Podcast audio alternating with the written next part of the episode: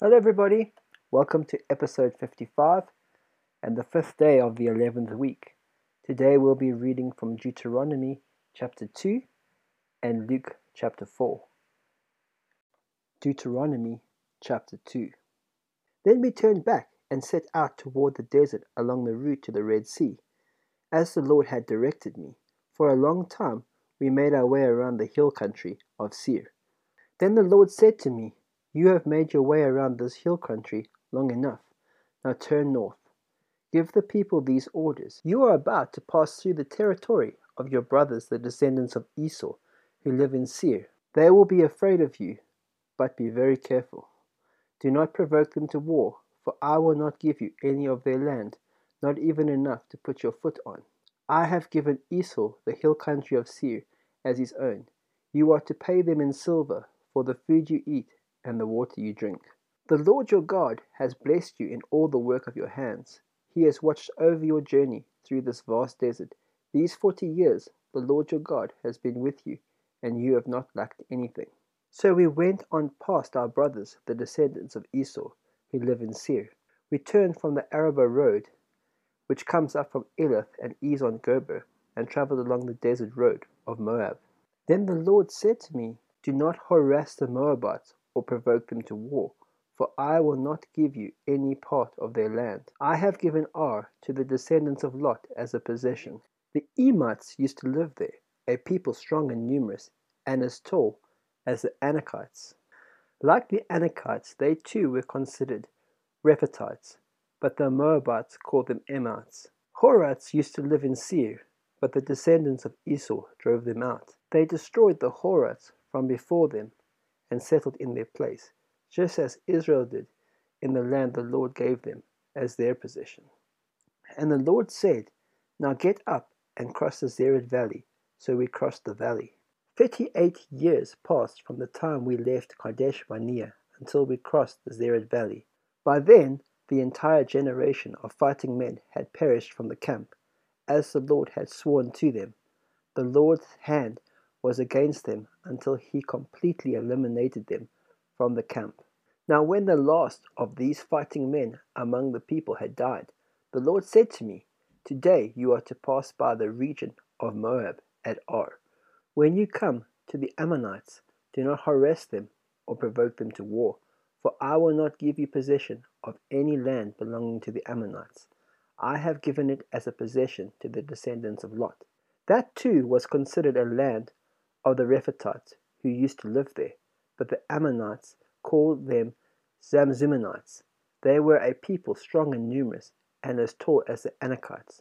The Lord destroyed them from before the Ammonites, who drove them out and settled in their place. The Lord had done the same for the descendants of Esau, who lived in Seir, who destroyed the Horites from before them. They drove them out and have lived in their place to this day. And as for the Avatites, who lived in the villages as far as Gaza, the Caphtorites, coming out from Caphtor, destroyed them and settled in their place. Set out now and cross the Arnon Gorge. See, I have given into your hand Sihon, the Amorite king of Heshbon, and his country. Begin to take possession of it and engage him in battle. This very day I will begin to put the terror and fear of you on all the nations under heaven. They will hear reports of you and will tremble and be in anguish because of you. From the desert of Kedemoth I sent messengers to Sihon, king of Heshbon, offering peace and saying, Let us pass through your country. We will stay on the main road. We will not turn aside to the right or to the left. Sell us food to eat and water to drink for their price in silver. Only let us pass through on foot, as the descendants of Esau who live in Seir and the Moabites who live in Ar did for us, until we crossed the Jordan into the land the Lord our God is giving us. But King Sihon, king of Heshbon, refused to let us pass through, for the Lord your God had made his spirit stubborn and his heart obstinate in order to give him into your hands, as he has now done. The Lord said to me, See, I have begun to deliver Sihon and his country over to you. Now begin to conquer and possess his land. When Sihon and all his army came out to meet us in battle at Jahaz, the Lord our God delivered him over to us, and we struck him down, together with his sons and his whole army. At that time we took all his towns and completely destroyed them, men, women, and children. We left no survivors. But the livestock and the plunder from the towns we had captured, we carried off for ourselves. From Aroer on the rim of the Arnon Gorge, and from the town in the gorge, even as far as Gilead, not one town was too strong for us. The Lord our God gave us all of them, but in accordance with the command of the Lord our God, you did not encroach on any of the land of the Ammonites, neither the land along the course of the Jabbok, nor around the towns in the hills. Luke chapter 4 Jesus, full of the Holy Spirit, returned from the Jordan and was led by the Spirit into the desert, where for forty days he was tempted by the devil. He ate nothing during those days, and at the end of them he was hungry. The devil said to him, If you are the Son of God, tell the stone to become bread.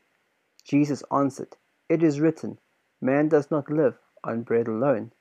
The devil led him up to a high place and showed him in an instant all the kingdoms of the world. And he said to him, I will give you all their authority and splendor, for it has been given to me, and I can give it to anyone I want to. So if you worship me, it will all be yours. Jesus answered, It is written, Worship the Lord your God and serve him only. The devil led him to Jerusalem and had him stand on the highest point of the temple. If you are the Son of God, he said, throw yourself down from here, for it is written, He will command His angels concerning you to guard you carefully. They will lift you up in their hands, so that you will not strike your foot against a stone. Jesus answered, It says, Do not put the Lord your God to the test. When the devil had finished all this tempting, he left him until an opportune time. Jesus returned to Galilee in the power of the Spirit, and news about him spread throughout the whole countryside. He taught in their synagogues, and everyone praised him. He went to Nazareth, where he had been brought up, and on the Sabbath day he went into the synagogue, as was his custom. And he stood up to read. The scroll of the prophet Isaiah was handed to him.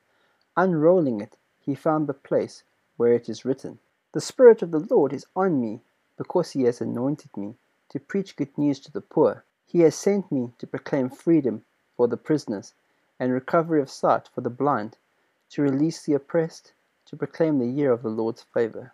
Then he rolled up the scroll, gave it back to the attendant, and sat down. The eyes of everyone in the synagogue were fastened on him, and he began by saying to them, Today this scripture is fulfilled in your hearing.